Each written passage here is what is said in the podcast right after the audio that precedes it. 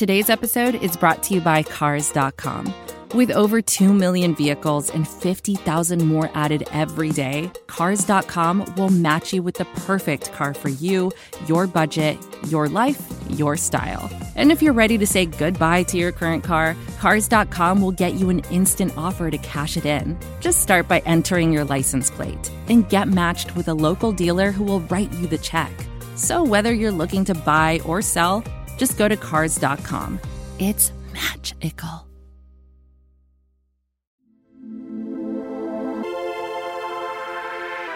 You're listening to Straight No Chaser on Dogs by Nature. In terms of uh, the task of creating a game plan week to week, how important are those 15 plays or whatever number there is? And when do you decide on them? Is it Saturday when you come up with them? Good question, Tony. I think for us, at least our process is I work on that Friday afternoon with a ton of input from the coaches and from the quarterback I think a lot of emphasis gets put on those first 15 plays uh, externally. Uh, we're just as as, uh, as diligent about worrying about the final 15 plays or the middle 15 plays. So we, we want to operate throughout. A lot of times in those openers, you're trying to see how a defense is going to play you. You're going to show them one formation. So I think we just got to make sure that we're clean operators throughout the 60 minutes as opposed to just concerning ourselves with those first 15 plays. Now, here's your host, my dad, Thelonious7. Welcome to week three of your Browns Showdown. I'm your host, Thelonious7, and we're in the business of getting you ready for Sunday's contest between the DC franchise and your Cleveland Browns. As always on the Browns Showdown, we're joined by a Cleveland representative as well as a representative from the opposition's position. This week, representing the best location in the nation is none other than Katelin, host of the Krunch Time with Katelin podcast. Hi, I'm Katelin from Krunch Time with Katelin, and I'm here to help preview the Cleveland Browns against the Washington football team. Katelin, great to have you here on the program as a first time guest. She can be found at K A T E L I N knows C L E on Twitter. Also, representing the football team from our nation's capital is Steve Thomas from the Hogsty. This is Steve Thomas from the Hogsty. We cover what used to be known as the Washington Redskins and is now known this year going forward as the Washington football team. We are at thehogsty.com and on Twitter at the Hogsty. Steve, it's a true pleasure to have your representation on the show. We appreciate your hustle. Thanks for taking the time to join us here on Dogs by Nature Radio.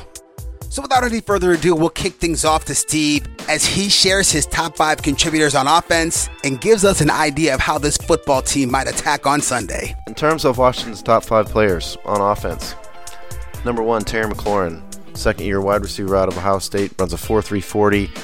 He is much more advanced and experienced than you might think. Uh, he's a little bit of a sleeper, I think, probably out of the NFC East, but he's one of the top receivers in the NFL. Uh, he's beaten every corner he faces. Outstanding. Number two, Dwayne Haskins, quarterback out of Ohio State, McLaurin's teammate. Haskins has had his up and downs for sure, um, but he's key to the offense. Obviously, his numbers aren't too different from Baker Mayfield's in terms of completion percentage and whatnot. Um, but he's shown flashes. He has a tremendous arm. Very important uh, key. Uh, number three, Antonio Gibson, rookie running back out of Memphis. He's become uh, the most important part of the Redskins or Washington's running game. Um, number four, Steven Sims, undrafted free agent wide receiver uh, from last year.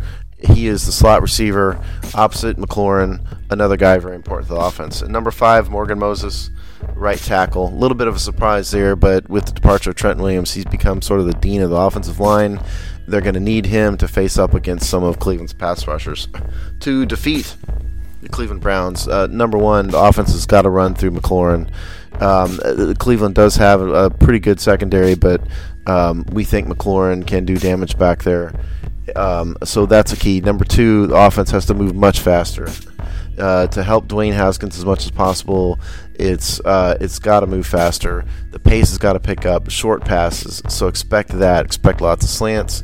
Um, they've used Logan Thomas in the pa- in the past two days, uh, two games, hasn't produced results. Tight end Logan Thomas, so we're expecting McLaurin to be a much bigger part of things.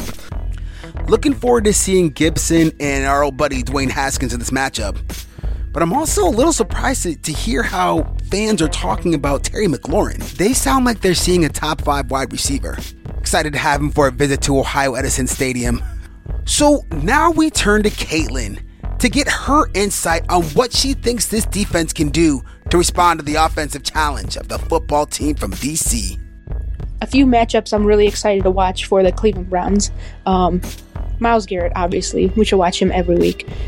Going up against a lowly offensive line that Washington has. Um, they're also going to be without their Pro Bowl guard in Brandon Scherff, so expect Garrett to be kicked inside at times during pass rushing situations. Um, someone like Porter Gustin can be, you know, filtered in also along with Olivier Vernon, guys like that. Um, Denzel Ward going up against fellow Buckeye Terry McLaurin. If Ward locks him down like he did AJ Green, it could be a really, really long day for the Washington offense. Um, Ronnie Harrison, hopefully he gets more playing time with the, this 10 days off, um, kind of knowing the scheme a little bit better, and hopefully that results in him getting more playing time because Andrew Sendejo has struggled mightily. Uh, speaking about guys who, uh, rooms that have struggled, um, Mack Wilson being back, huge for the Cleveland Browns. Uh, teams have been attacking the Browns linebacking corps the past couple games, and um, yeah, Mack Wilson being back is huge, along with Kevin Johnson, who is expected to be back, who should start at nickel corner for the Browns, um, replacing Tavierre Thomas, who has it's been a long couple days for Tavierre Thomas. So, yeah, Thomas and a lot of the other young guys struggling but ultimately doing their part to hold down the fort while reinforcements arrive. Hopefully, Greedy Williams, Mack Wilson, and Ronnie Harrison will be able to make their voices heard this Sunday afternoon. Now let's flip the field and hear Steve Thomas from the Hogsty give his top five defensive performers and gives us an idea of how they might perform this Sunday afternoon. On defense, number one, Chase Young, um, defensive end, Ohio State, number two overall pick. He is the real deal by everything we've seen so far. He's a nightmare for offensive lines and quarterbacks. Number two on the other edge, Montez Sweat, 2019 rookie, uh, defensive end, another nightmare. Tremendous pressure off the edge. Number three, middle linebacker Jon Bostic. Uh, he's going to be key to stopping the Browns' running attack. Nick Chubb, Kareem Hunt, you need a middle linebacker. Jon Bostic, a little bit underrated important cog. Number four, Kendall Fuller, corner. He has been uh, gone for a couple years from Washington, but we welcome him back with open arms. He's the number one corner. He's going to match up with Odell Beckham. So that's a big matchup. Number five, strong safety Landon Collins. Uh, he's the big money guy in the secondary. He's going to be another critical component to stopping the Browns' running attack. With 11 sacks in two games, this defensive line is nothing to laugh at passing the football is definitely going to be a challenge. So let's hear from Katelin to see how she thinks the Browns' offense can respond to those challenges. Looking at the offensive side of the ball for the Cleveland Browns against Washington, Washington has a really good defensive line. Obviously, they took Chase Young, the number two overall pick. They have Ryan Kerrigan. They have Montez Sweat. They have Jonathan Allen. Um, and in the secondary, they have guys like Landon Collins, who, I mean, they're really good solid NFL players, Pro Bowl players. But the Browns should attack Washington like they attacked Cincinnati, run the ball heavy with guys like Nick Chubb and Kareem Hunt. It's that simple. Those two, if they don't go, the offense doesn't go. And hopefully one of them can. Um, Jack Conklin is supposed to be back for this game, and I mean he's he's going to be a key. A healthy offensive line against a really good defensive line in Washington, it's huge. Obviously, a good running game sets up play action and how the Browns' passing game works. Obviously, OBJ, expect a couple deep balls his way. Um, but also, I think we should expect Harrison Bryant and um, Austin Hooper to get a lot of run in the middle of the field, attacking a, I don't want to say bad linebacking corps, but a linebacking corps that, you know, is the bottom tier of the NFL. Um, I expect them to have really solid those two to have really solid days, and hopefully someone uh, and hopefully a game like this can build upon the progress Baker made in Week Two against the Cincinnati Bengals. That line is absolutely terrifying, but we'll see if the Browns can find a way to respond to that talented group.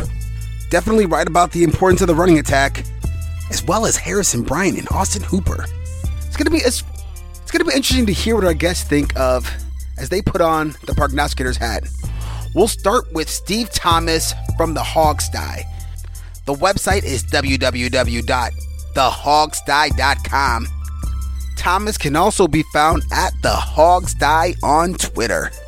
Uh, the path to victory for Washington's defense, we think, is stopping Nick Chubb, stopping Kareem Hunt, and uh, terrorizing Baker Mayfield. We think Baker Mayfield is going to crack. I don't think that um, he's going to be able to live up to uh, live up to the hype, I guess, so to speak. Uh, if he's got a bunch of pressure on his face constantly, we think he's going to crack. So that's number one. Number two, um, you know, these big money guys like Collins, Bostic, um, have got to do their part to keep Nick Chubb from averaging six yards a carry and Kareem Hunt seven yards a carry. So that that's the key to victory. Um, terrorize Baker Mayfield, slow down Nick Chubb, slow down Kareem Hunt. Chubb and Hunt certainly going to be tested this Sunday by this defensive unit. So let's hear from Katelin. Once again, Katelin can be found at K A T E L I N knows C L E on Twitter. My prediction for this game, the Browns win 28 to 20. The Browns offense is just better. It's plain and simple. And the Browns outlast the Washington football team. Generally, I tend to agree with Katelin here. I think the offense of the Browns I think the offense of the Browns is a little bit better than what Dwayne Haskins can do at this point in his career. I see the Browns winning convincingly, but something like 23 to 16. However, I do think it could be a different ball game if the Browns defense is able to generate a couple of turnovers. We're going to stick with 23-16 from the Straight No Chaser Studios, and we're going to wrap this show up. Big thanks to Katelin for joining us here at the Straight No Chaser Studios. Now, I've been Katelin from Krunch Time with Katelin. You can follow me on Twitter at Katelin Knows CLE. That is Katelin, K A T E L I N Knows K N O W S C L E. And I have a podcast, Krunch Time with Katelin. That's Krunch, K R U N C H Time, T I M E, with, and then Katelin, K A T E L I N. Katelin, thanks for taking the time to join us here at the Straight No Chaser Studios. Hopefully, we can talk football again in the near future. Also, a big thanks for Steve Thomas for sharing his perspective from the DC region. Again, Steve Thomas from the Hogsty. Thanks very much. Steve, it was great to have you. You have my permission to beat up on the rest of the AFC North. And with that, we'll put this one in the books. Thanks for taking time out of your busy schedule to make Dogs by Nature Radio a part of your day. You've been listening to the Browns Showdown I'm your host, Thelonious7, on Dogs by Nature Radio. Take care and go Browns.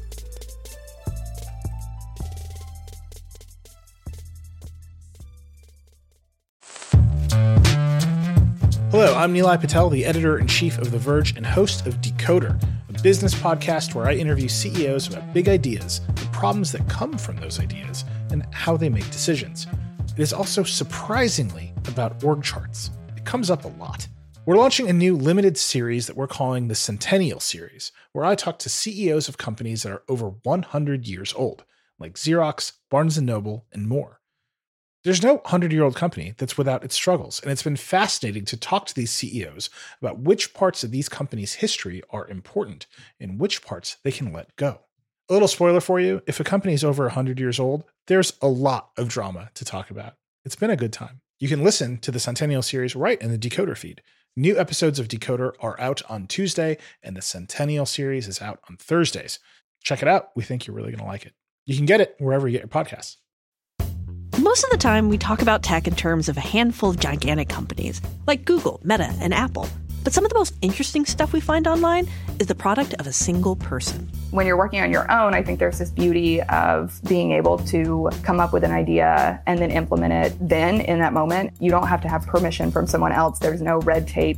In the Vergecast series Solo Acts, we'll get to know these people, the tech they use to get stuff done, and the obstacles they face trying to compete with the giants. Some people that I talk to and my friends are like, you know, your competitors are Zuckerberg and Musk. Like, aren't you kind of like afraid of that?